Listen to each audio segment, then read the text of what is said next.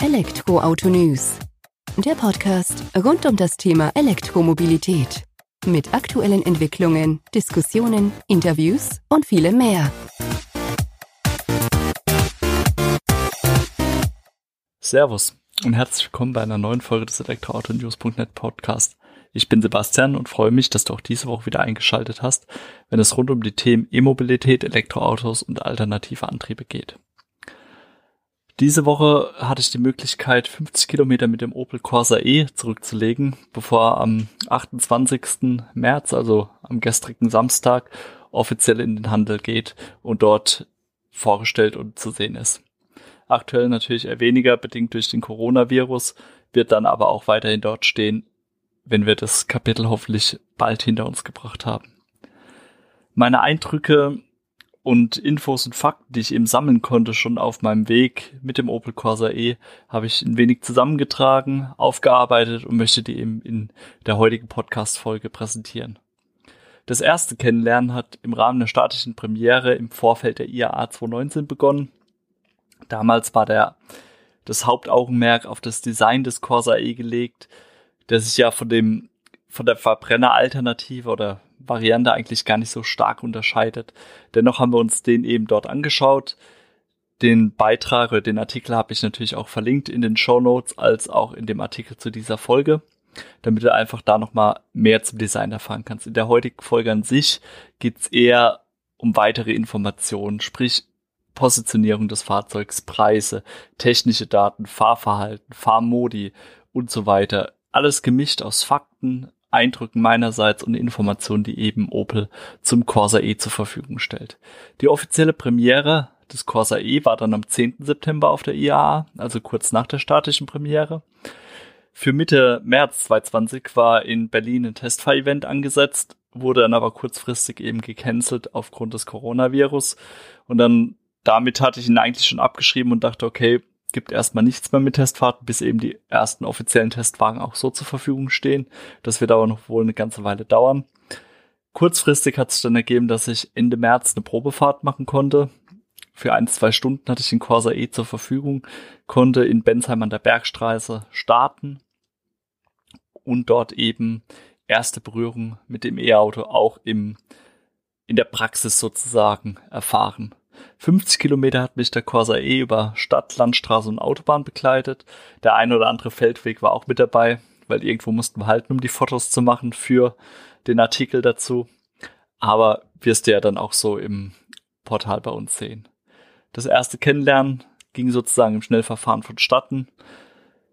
Nun würde ich aber sagen, dass wir erstmal direkt reinstarten in die Folge mit den ersten Fakten zur Positionierung des Opel Corsa E. Wie seine Verbrenneralternative positioniert sich auch der Opel Corsa E in seiner, in seiner rein elektrischen Variante im B-Segment. Das hat 2019 auf 485.891 Zulassungen zurückgeblickt. Schon eine beachtliche Anzahl, also knapp eine halbe Million Zulassungen in diesem Segment. Der Corsa hat davon ausgemacht 51.708 Zulassungen. Oder anders ausgedrückt, ist wahrscheinlich einfacher nachzuvollziehen, 10,6 Prozent in diesem Segment. Also der Corsa ist definitiv in der Masse angekommen. Das zeigt sich auch dadurch, dass der Corsa in seiner, ja, mittlerweile x-ten Auflage ein extrem wichtiges Fahrzeug für Opel geworden ist. Denn 2019 machte er gut 24 Prozent am Opel Gesamtvolumen aus. Also an Fahrzeugen, die von Opel am Markt in 2019 in Deutschland zugelassen wurden. Ist eine Ansage und daher kann man auch nachvollziehen, warum der Corsa als erstes neues, in Anführungsstrichen, Fahrzeug von Opel als rein elektrisches Fahrzeug auf die Straße gebracht wird. Das aber nur mal so vorab zur Positionierung des Opel Corsa E, bevor wir jetzt gleich nachfolgend auf die verschiedenen Ausstattungen und mein Testwagen, den ich eben für 50 Kilometer über Stadtland Fluss jagen durfte, ähm, eingehen. Den Corsa E gibt es in drei Ausstattungsvarianten. Man unterscheidet dabei zwischen Selection, Edition und First Edition, die es eben gibt, die auf die Straße kommen sollen. Preislich beginnen die Modelle bei Selection mit 29.900 Euro, gehen dann über 30.650 Euro bis 32.900 Euro für die First Edition. Ohne Umweltbonus wohlgemerkt. Mit der Kaufprämie, mit dem Umweltbonus landet der Opel Corsa E in der Einstiegsedition, also in Selection. Ausstattungsvariante statt bei den 29.900 Euro Listenpreis bei 23.330 Euro brutto. Ist schon eine Ansage und man sieht halt schon, wie immens diese 6.000 Euro Förderung da den Unterschied machen können, dass er dann doch preislich attraktiv wird für so ein Auto. Gefahren hatte ich die First Edition in Voltaic Blue oder auch Perlblau Metallic genannt. Das äh, Fahrzeug kam mit einem Listenpreis von 32.900 Euro daher. Die Metallic-Lackierung schlug mit 495 Euro zusätzlich drauf und dann war auch noch Sonderausstattung mit 4.400 Euro verbaut. Also das wird zum Ende hin bei einem Gesamtlistenpreis von 37.795 Euro gelandet sind in diesem Zusammenhang vielleicht nochmal kurz auf die Sonderausstattung zu sprechen zu kommen. Was war jetzt Besonderes verbaut? Ich habe jetzt mal die vier größten Brocken sozusagen rausgesucht. Das war einmal das Panorama-Sonnendach mit 700 Euro, Multimedia Navi Pro mit 700 Euro, IntelliLux LED-Matrix-Licht auch für 700 Euro und den Active Drive Assist für 550 Euro. In dem Artikel zum, zum Podcast-Folge, zur heutigen Podcast-Folge werde ich auch noch die anderen Sonderausstattungspunkte auflisten, aber das waren wie gesagt die vier größten Punkte, die dann eben zu dem Endpreis geführt haben. Soweit jetzt zu den reinen Preisen des Corsa E. Kommen wir mal zu den Fakten. Was ist oder was bekommen wir für das Geld? Verbaut ist ein 50 Kilowattstunden Akku, der im Konzern gefertigt wird, aus 216 Zellen in 18 identischen Modulen, wie uns Opel zu verstehen gibt. Der Akku an sich bringt ein Mehrgewicht oder Gewicht von 345 Kilogramm mit sich, ist im Unterboden des Fahrzeugs verbaut und ermöglicht so einen niedrigen Schwerpunkt des Fahrzeugs, was sich auch positiv aufs Fahrverhalten auswirkt, wenn man den Vergleich zwischen Verbrenner und reiner E-Variante zieht, wie mir jetzt der ein oder andere Testfahrer dann schon gesagt hat. Auf den Akku gibt es eine 8 Jahre Garantie beziehungsweise 160.000 Kilometer. Opel selbst sagt, ähm, dem Fahrer oder den Fahrer, Beifahrer, Mitfahrern entsteht kein Nachteil gegenüber dem Verbrenner im Innenraum. Das mag stimmen für ähm, die Sitze an sich. Was wir allerdings festhalten müssen, wo wir darauf zurückkommen, das Kofferraumvolumen fällt knapp 40 Liter kleiner aus als beim Verbrenner. Das aber nur vorab, ansonsten werden keine Unterschiede erkennbar. Mit dem 50 Kilowattstunden Akku soll eine Reichweite nach WLTP von 337 Kilometer möglich sein. Den Corsa E gibt es in allen drei Ausstattungsvarianten nur in einer Motorisierung, das heißt 100 Kilowatt bzw. 136 PS.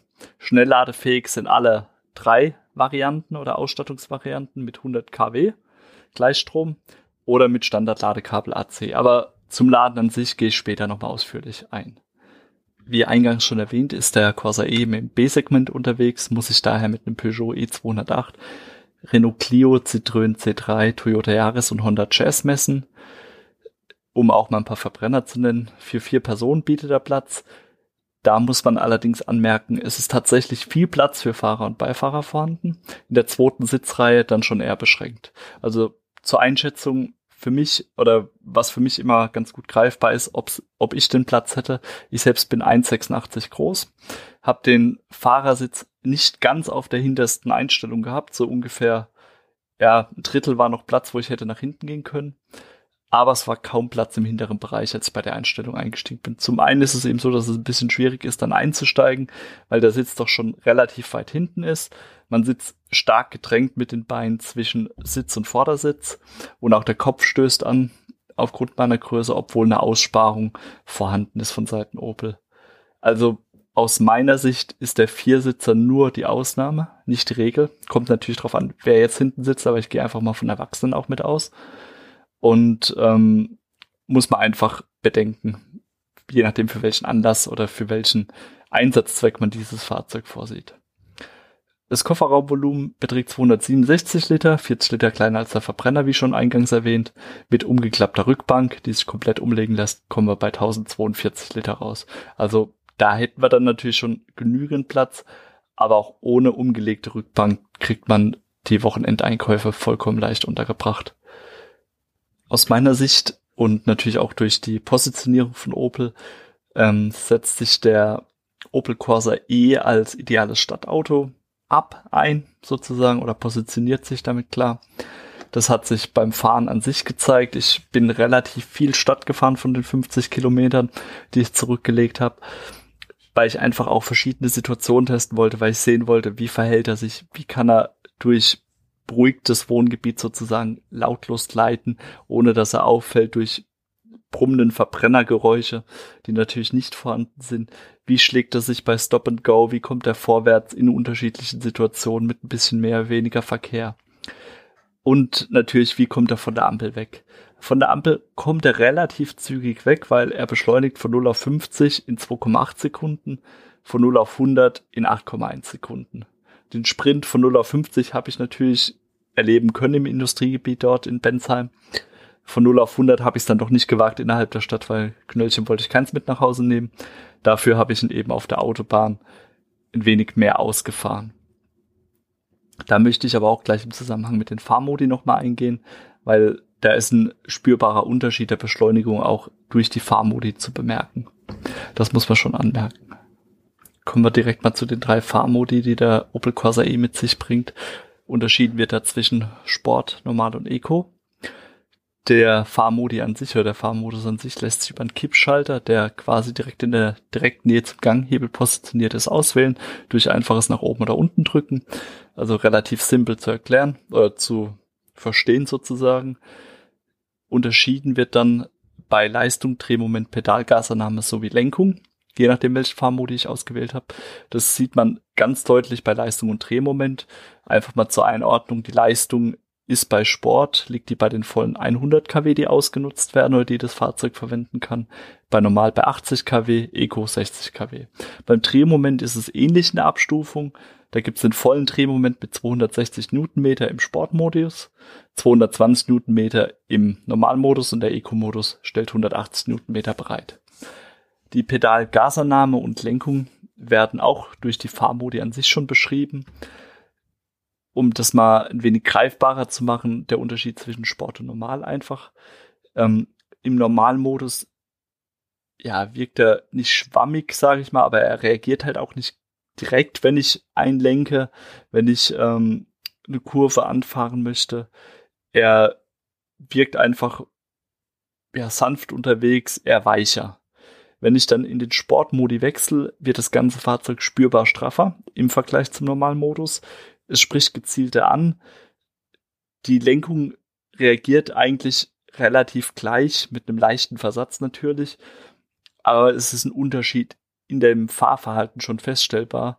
Einfach durch Betätigen des Kippschalters ist doch immer wieder enorm, was Technik tatsächlich kann. Es ist auch so, wenn ich von dem Normal in den Sportmodus schalte, dass ich auch diesen sportlichen Charakter beim Stromgeben dann schon spüre.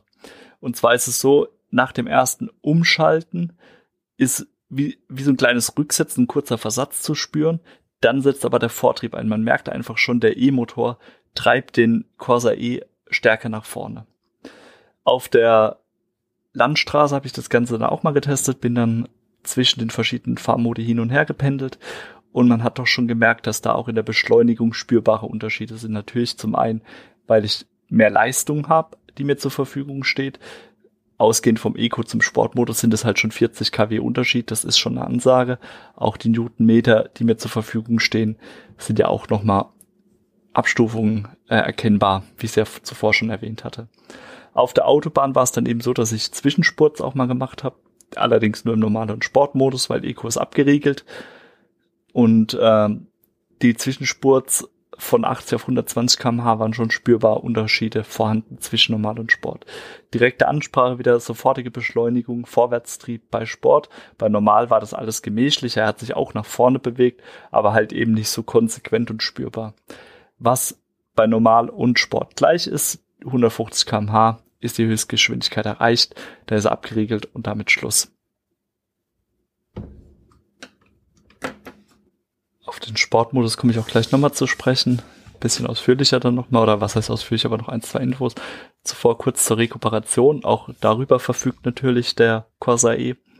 Zum einen wird die reguliert eben über die Auswahl des Vorwärtsganges. Einmal Standard D für Drive, wo wir eben unterwegs sind. Da ist die Verzögerung vergleichbar mit einem Automatik, Benziner oder Diesel, wenn man eben vom Stro Strompedal wegnimmt. Bei B stellt sich eine leichte Verzögerung ein. Es gibt eine verstärkte Energierückgewinnung, also man merkt schon mehr, wie gebremst wird sozusagen, ohne dass man selbst die Bremse bedient. Allerdings ist es eben nicht so stark, dass die Bremslichter schon angehen. Das einfach mal zur Einschätzung. Für mich hat sich gezeigt, dass ich mit dem D Drive-Gang sozusagen ganz gut gefahren bin, weil er hat eine gewisse Verzögerung, er bremst auch ein wenig von sich aus ab, aber eben nicht so stark, dass man noch, äh, dass man wieder ins Stromgeben übergehen muss, sondern man kann einfach den Corsa E gleiten lassen im Stadtverkehr. Und das war zumindest für mich jetzt rein subjektiv die bessere Wahl. Ähm, das Bremspedal ist natürlich auch nochmal eine andere Möglichkeit, um die Rekuperation des Fahrzeugs zu steuern. Ich habe es jetzt relativ wenig im Stadtverkehr gebraucht, weil mir eben die normale Verzögerung, Abbremsung gereicht hat. Allerdings ist es eben so, wenn ich das Bremspedal bediene, bekomme ich natürlich die maximale Rekuperation zu spüren durch den E-Motor, weil der Generator damit aufgeladen wird. Die Bremsscheiben an sich greifen allerdings erst dann, wenn die Generatorleistung voll ausgenutzt wird. Das heißt, hier ist mir durch meine Bremsenergie möglich, die maximale Rekuperation und damit auch die Energierückgewinnung eben zu erreichen. Das einfach so zur Einschätzung der Rekuperation des Corsa E. Das waren auch nur Kurzeindrücke aus diesen 50 Kilometer. Muss man natürlich über einen längeren Zeitraum beobachten oder auch erfahren, wie er sich darschlägt. Ja, ich habe es schon angedroht, komme jetzt auch wieder zurück. Dann natürlich der Sportmodus spielt noch mal eine Rolle für mich, weil es einfach der Modus für mich war, der mir am besten gefallen hat beim Corsa E weil er hier seine Stärken komplett ausspielen kann.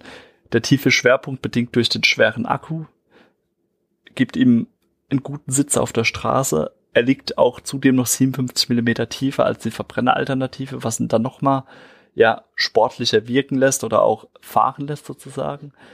Das Fahrzeug an sich spricht besser und schneller an als im normalen Modus und man kommt einfach zügiger vorwärts. Das ist natürlich alles Vorteile, die man hat der Motor gibt auch seine volle Leistung ab. Drehmoment steht voll zur Verfügung. Das sind alles so Kleinigkeiten, die zu überzeugen wissen im Verkehr. Nicht unbedingt in der Stadt, da merkt man es nicht. Aber wenn man dann gerade zu Übergang von Stadt zur Landstraße ist oder auch auf die Autobahn drauf, da fährt sich mit dem Sportmodus einfach angenehmer, muss ich sagen. Geht natürlich zulasten der Reichweite, deswegen gilt es immer abzuwägen. Vielleicht auch einfach hin und her zu schalten zwischen den Fahrmode ist ja relativ simpel. Aber schlussendlich gilt, egal welcher Modi ausgewählt ist, irgendwann ist die Batterie leer. Und da muss man einfach sagen, ja, dann wird da halt kein Weg dran vorbeiführen, dass man den Corsa eh auflädt. Das Laden an sich konnte ich selbst nicht testen, da ich eben nur wenig gefahren bin, um die 50 Kilometer, wie schon mehrfach erwähnt. Das wird sich dann in einem späteren ähm, Test eines längerfristigen Aufenthalts eines Corsa E bei uns so über ein, zwei Wochen dann schon eher herauskristallisieren, ob da gehalten wird, was versprochen wird auf dem technischen Datenblatt. Das kann ich aktuell nur wiedergeben vom technischen Datenblatt, was dem Corsa E an Lademöglichkeit zur Verfügung steht. Es gibt die 1,8 Kilowatt Steckdose, der, mit der man 10 Kilometer in einer Stunde aufladen kann. Mit der 3,7 Kilowatt Green Up Steckdose könnte man 20 Kilometer in einer Stunde aufladen. Und dann gibt's auch noch das Universal Ladekabel des Corsa E. Kostet allerdings 720 Euro extra, also Aufpreis, die man zahlen muss. Und damit sollen bis zu 60 Kilometer in einer Stunde möglich sein. Das Universal Ladekabel ermöglicht dir dann als Fahrer des Corsa E eben eine 1,8 Kilowatt Steckdose zu laden, einphasig, an 11 Kilowatt Typ 2 Steckdose, dreiphasig oder 11 Kilowatt Industriesteckdose. Extra Adapter seien verfügbar dafür. Und die Krönung natürlich, um auch wieder schnell den Akku zu füllen, ist die 100 kW DC Gleichstromlademöglichkeit. Da geht's von 0 auf 80 Prozent der Akkukapazität in 30 Minuten. Also definitiv eine Ansage. Wie finde ich meine Ladestation? Ja, ist ja immer so eine Sache. Bei sich im örtlichen Umfeld weiß man oder im lokalen Umfeld weiß man ja, wo man sein Fahrzeug lädt macht sich ja bestimmt auch Gedanken darüber, guckt da mal, wenn eine neue Ladestation dazukommt, ob man die anfährt, mal austestet, was macht man, wenn man unterwegs ist. In diesem Fall hat das Opel mit dem Corsa E ganz gut gelöst. Die Ladestationen werden direkt im Navi angezeigt.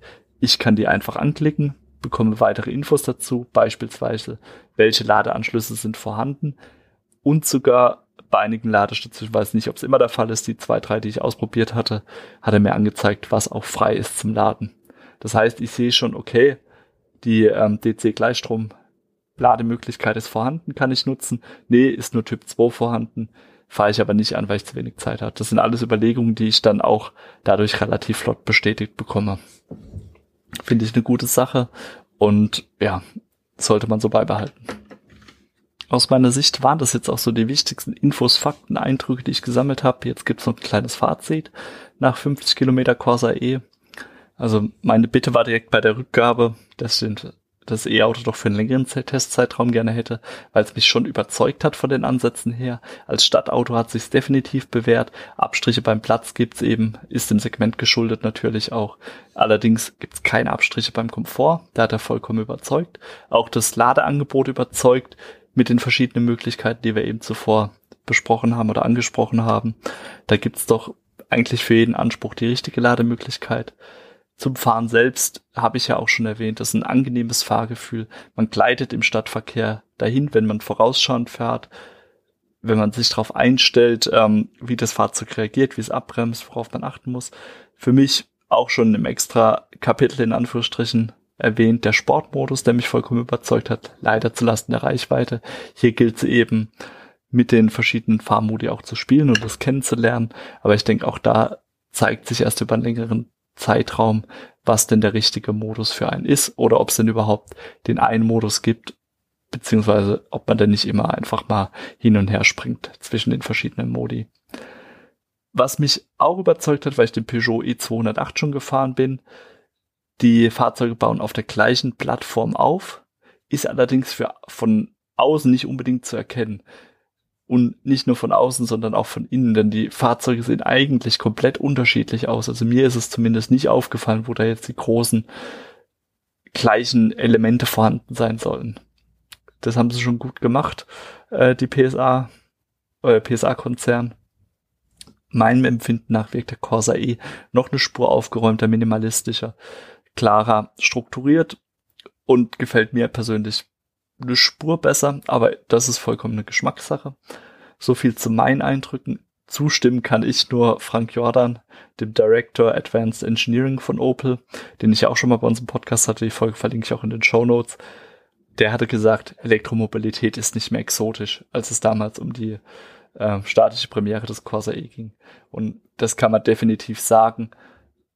Der Corsa E macht E-Mobilität zum Greifen nah. Es ist ein Fahrzeug, was man nicht als E-Auto erkennt auf der Straße, wenn man nicht genau aufs Nummernschild guckt unbedingt oder wenn nicht Verbrenner und E-Variante direkt nebeneinander stehen. Das ist ein Fahrzeug, was nicht in der Masse untergehen muss, aber was auch nicht zu stark hervorsticht. Es überzeugt einfach durch ein gesamtes rundes Paket, wie ich jetzt so in den ersten paar Kilometern erfahren durfte und freue mich natürlich auf einen ausführlichen Test, den ich für unser Portal dann für dich auch machen kann.